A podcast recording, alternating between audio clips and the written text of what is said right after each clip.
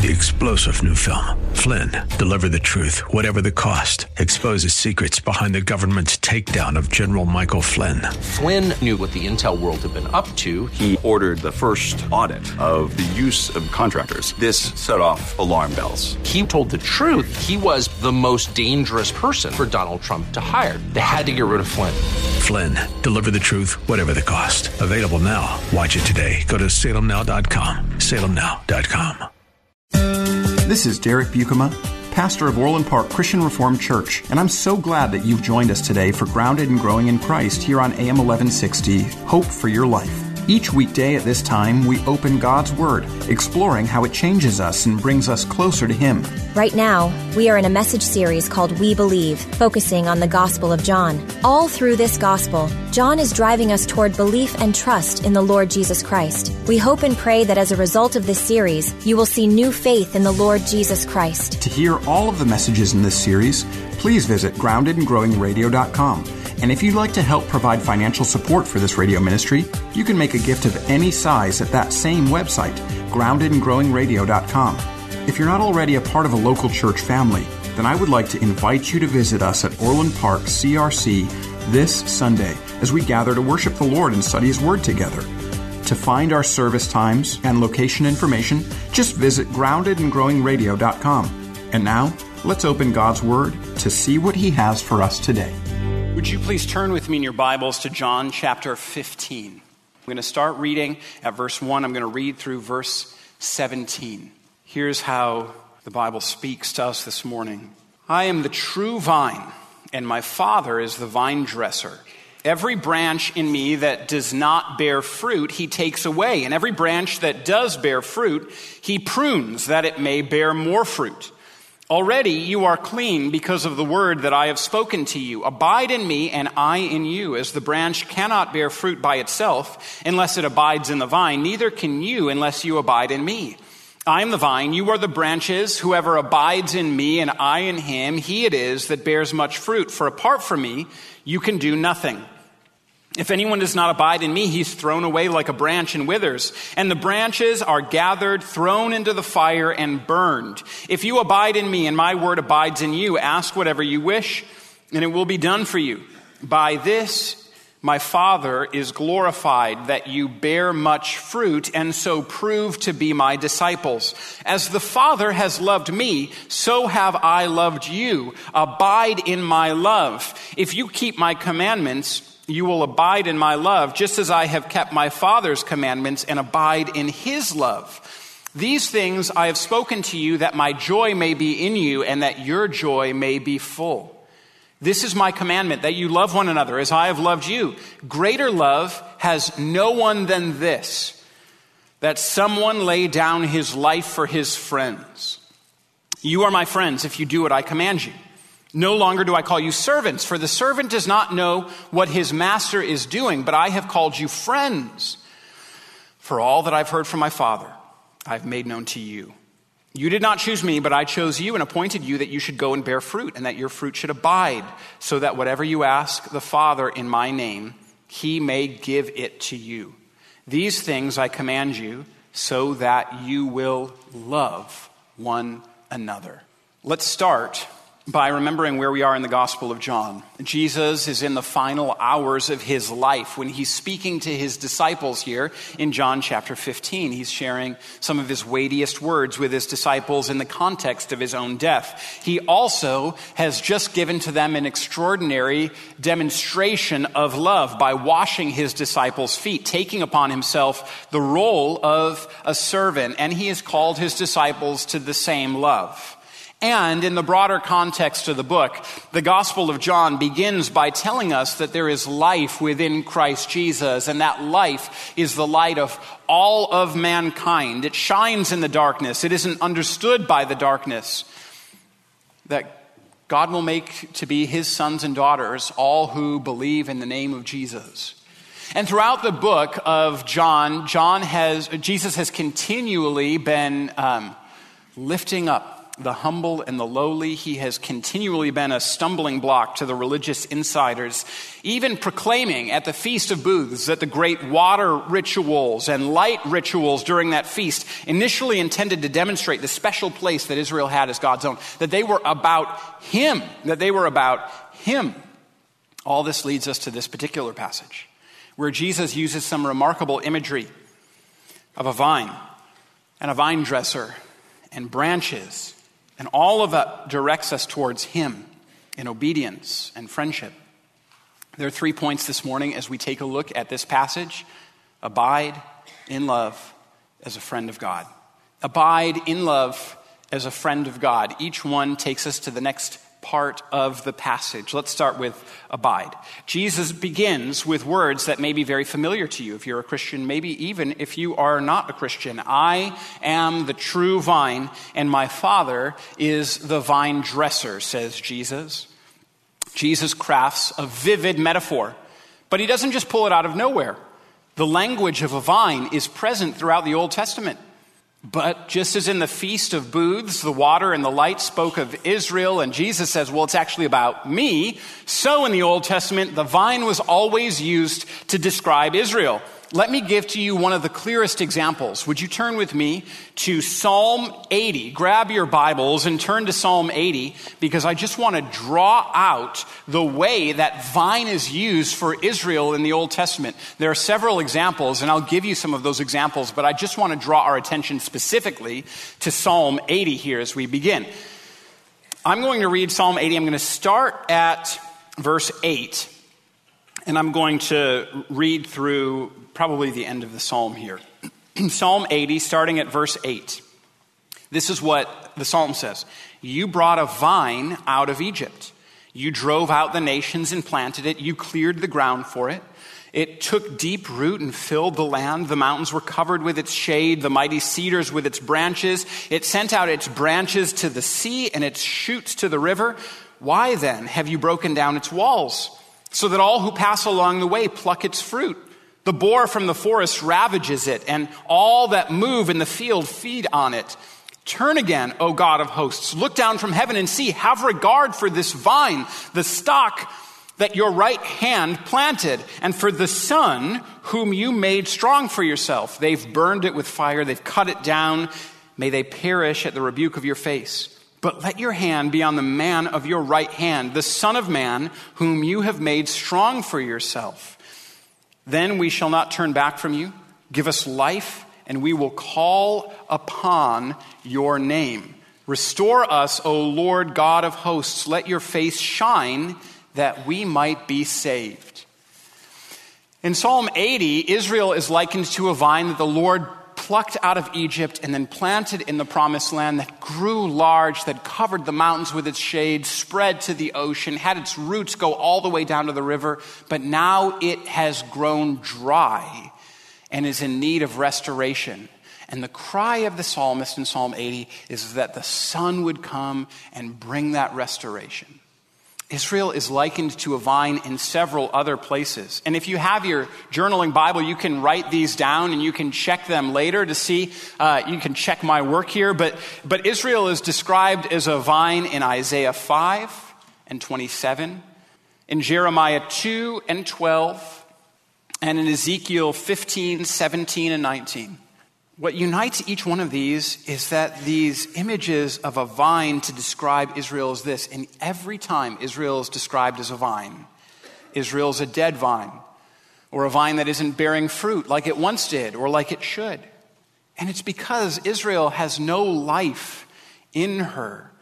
Israel is not the cause of her own existence. If Israel is to have life, she needs to be grafted into the one that Psalm 80 looks towards, look forward to, the Son. Israel needs to be grafted to the Son. The hope is in the Son to bring restoration. And here, the Son, Israel's greatest Son, greatest King, the Son of God, Jesus Christ, comes and says, I am the true vine. And the reason that he is the true vine is he has life in and of himself. And that's why the metaphor is so vivid. Because the Lord Jesus is the vine and continues to be by virtue of his own life. The Father is the vine dresser, and his disciples are invited into this metaphor, into him describing how one can have life, because not only does he describe himself as this true vine, he says that his disciples are the branches that have life because they are joined to him, the true vine with life in and of itself that gives life to all who are joined to him. This indestructible life. It belongs to all of the branches connected to the vine. And he says to his disciples, You're the branches. You're connected to me. He says that this has happened because of his word in verse 3. Because the disciples have heard and believed his word, they've become connected to Jesus. They have life.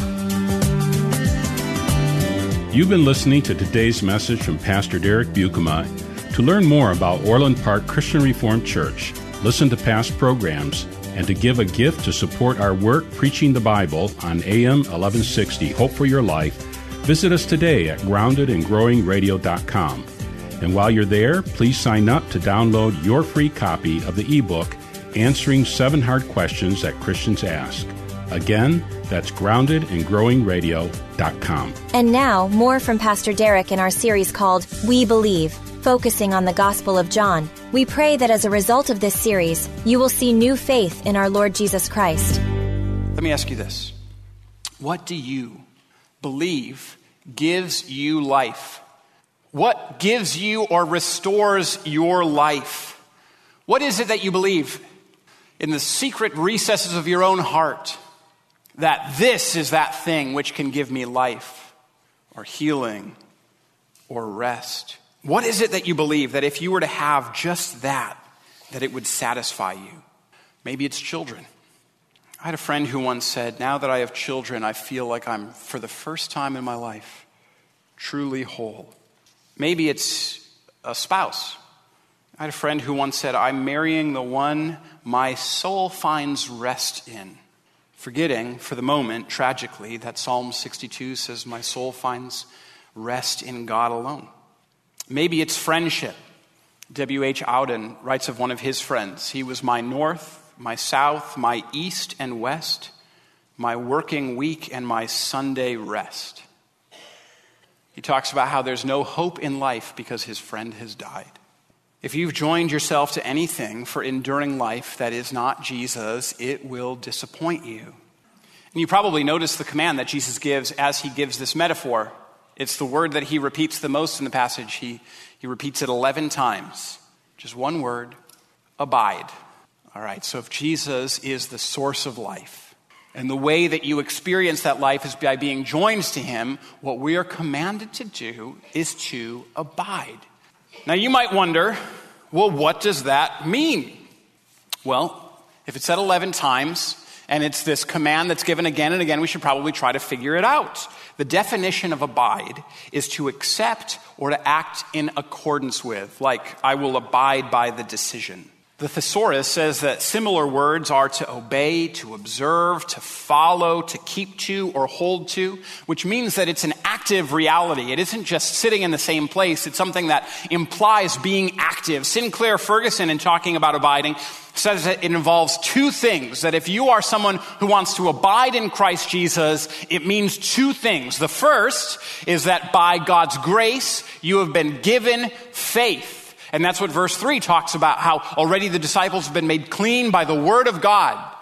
It's a gift of God by faith. That's the first part of abiding. Here's the second obedience. The first part is receiving faith. The second part is by faith and by the grace of the Lord Jesus Christ obeying. So maybe we could put it this way to abide is to by grace, through faith, draw near to the Lord Jesus and remain near him in obedience. And so, if you have, by grace, through faith, drawn near to God in obedience, and if you are, by grace, through faith, continuing to obey Him, you are abiding in Christ Jesus, and you therefore have your, His life in you. And if you abide, you will bear fruit. And if you don't, you will die. And that is what the scripture says. You'll experience destruction. Jesus says it plainly and clearly. Whoever abides, uh, if anyone verse 6, if anyone does not abide in me, he's thrown away like a branch and withers, and the branches are gathered, thrown into the fire, and burned. There's no Christianity without true Christian fruit. The alternative to a fruitful Christian life is dead wood, either in part or in whole. The alternative to a fruitful Christian life is, is death and destruction. That's what the metaphor is giving to us. There is either life where we are joined to Christ Jesus and experiencing the fruit that comes from being joined to Christ Jesus, or we are not joined to Him, we die, and we're destined for destruction. And so let me just take a little bit of time here, because I know our time is short. Let me take a little bit of time to just uh, express how what Jesus is saying, both before and after, helps us understand what kind of abiding He's inviting us to and calling us to. Now, a couple weeks ago when we were in John 14, we were talking about what Jesus is saying to his disciples. He says at the very beginning and the very end of John 14, let not your hearts be troubled. And he says the reason that he's going away is that he's going to prepare a place for his disciples so that they might be with him always. As Jesus then goes into what's recorded for us in John chapter 15, he's not hedging that. He's not saying, all right, I'm going to prepare a place for you. Let not your hearts be troubled. Maybe, if you're good enough. You know, if you've got sufficient fruit, if you did enough. He's not following, let not your hearts be troubled with, let me trouble your hearts by letting you know it's actually 50 50 on this whole dwelling with me thing. Jesus continues to speak to them in love and tenderness and assurance, full assurance that they are His and that they are joined to Him, that they are clean because of His word, that they are experiencing the life that comes from being joined to Him. He's speaking to them with that level of assurance and goodness. At the same time, if you just look with me at, at John chapter 16, verse 1, which is coming soon, Jesus says this I've said all these things to you to keep you from falling away to keep you from falling away. Jesus is giving to them and to us this morning this warning about dead wood and destruction to keep us from falling away. It's because of his love. And so, John 15 gives to us an opportunity to take stock this morning of your own life. Is there anything in your life that's preventing you from abiding in the life of the Lord Jesus? Is there anything that is stopping the flow of life from Christ Jesus into us, the branch? Is there any sin or sinful pattern of behavior by which we are separating ourselves from the Lord Jesus? This is seriously destructive. It leads to dead wood and to destruction. And so the response is to ask the vine dresser to take it away so that you might be fruitful. Oh, Father, I recognize this morning the seriousness of my own sin. Would you take it away so that I might bear fruit? Because the other thing that Jesus says is, you know, to every branch that is bearing fruit, he's going to prune so that it can bear more fruit. You know, the process of pruning is, is cutting back that which is dead or is not growing properly so that the plant can become more fruitful. It's something I didn't understand when I was a kid and we had plants in our own house, and my mom told me that I got to take a chainsaw, which was super fun, and cut a bunch of branches off some of our bushes. And I was like, won't that kill the bushes? And my mom said, no, actually, it will allow them to grow more because you're pruning them. It's my favorite chore as a kid. Jesus here eh, will prune us not to destroy us, but to make us more fruitful. And so, in times of pain, don't be discouraged.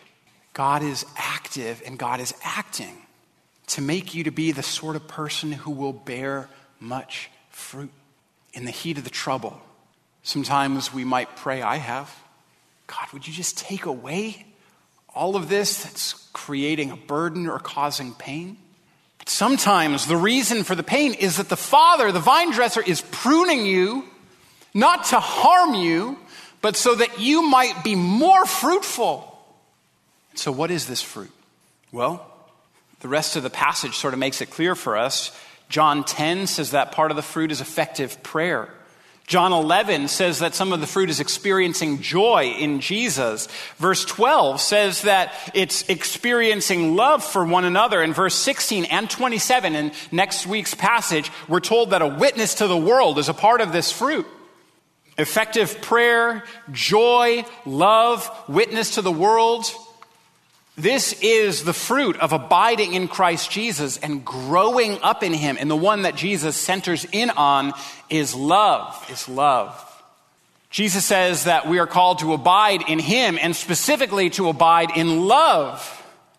He talks about how love is the marker of Christian obedience and of the Christian life. That if you are joined to Christ Jesus and experience his life, the way that that flowers and blooms and bears fruit is that you will be a loving person.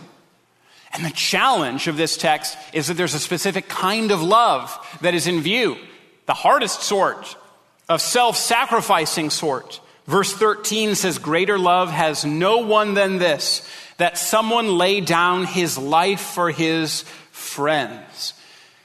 The kind of fruit that comes from being joined to Jesus is a self giving love, the hardest kind of love that there is. Laying down life for friends. Bryan Chapell tells a story in his book, Each for the Other, about what this love looks like. He talks about two brothers who decided to play on sandbanks by a river's edge. He talked about how he lived in a town where there were regularly large mounds of sand. He says, Because our town depends on the river for, com- for commerce, dredges regularly clear its channels of sand and deposit it in great mounds beside the river. Nothing is more fun for children than playing on those mountainous sand piles, and few things are more dangerous. While the sand is still wet from the river's bottom, the dredges dump it on the shore. The piles of sand dry with rigid crusts that often conceal cavernous internal voids formed by the escaping water. If a child climbs on a mound of sand that has one such hidden void, the external surface easily collapses into the cavern. Sand from higher on the mound then rushes into the void, trapping the child in a sinkhole of loose sand. That's exactly what happened to two brothers as they raced up one of the larger mounds. When the boys did not return for home for dinner time, family and neighbors organized a search. They found the younger brother in the sand. Only his head and his shoulders protruded from the mound. He was unconscious from the pressure of the sand on his body. The searchers began digging frantically. When they cleared the sand to his waist, he roused from consciousness. Where's your older brother? The rescuers shouted. The younger brother replied, I'm standing on his shoulders. With the sacrifice of his own life, the older brother had lifted the younger to safety. Greater love knows no one than this that someone lay down his life for his friends. Oh, this is the most challenging of loves. And you might hear it and think, well, in that situation, I'd do the same. And yet, day in and day out, in ways small and large, seek your own way rather than laying down your own life for the sake of others. Jesus is about to demonstrate the fullness of his own love for his disciples by going to the cross by bearing all the wrath of the Father and by placing each one of his younger brothers and sisters on his shoulders so that we would not be crushed by the wrath, but live, but live. This is the kind of love to which you are called. Genuinely, how do I lay down myself for others? How do I obey? And you're able to do this because Jesus has saved you. He invites you to this kind of love because he died the death that we deserved. We can now go and die to self as we love others. Then let me conclude with this abide in love as a friend of God. Jesus then ends by telling his disciples that they're not just his servants, they're not his bondservants, they're his friends. He says, You are my friends if you do what I command you. Obedience, you see here, is not what, what makes someone his friend. It's not as if the disciples had now performed enough obedience so that he'd call them his friends. Obedience, rather, is what characterizes everyone who is a friend of the Lord Jesus. If you are a friend of God, you are going to be characterized by obeying him, by obeying his word. And this is an amazing blessing to be called a friend of God. In the Old Testament, there were only two people who were called friends of God. Only two just Abraham and Moses, two of the greatest, most well known heroes of the faith. The one who was the founder of the people of Israel and the great one who redeemed the people of Israel from the land of slavery and, and took them all the way to the, the promised land. These were the only two in the Old Testament called friends of God. Jesus says, All right, everyone who is characterized by this abiding, obedient, self giving love, the life that comes from being joined to Christ Jesus, all of those, those are my friends. And here is how one becomes a friend of God by being chosen by God. Verse 16, you did not choose me, but I chose you and appointed you that you should go and bear fruit and that your fruit should abide. This takes away from us any kind of pride in being called a friend of God. You're chosen by Him. You're redeemed by Him. You're engrafted into Him so that you might truly live in Him. So now you, friend of God, genuinely live in self giving love as one who's chosen by God. You've been listening to today's message from Pastor Derek Buikema. To learn more about Orland Park Christian Reformed Church, listen to past programs, and to give a gift to support our work preaching the Bible on AM 1160 Hope for Your Life, visit us today at groundedandgrowingradio.com. And while you're there, please sign up to download your free copy of the ebook Answering Seven Hard Questions That Christians Ask. Again, that's groundedandgrowingradio.com.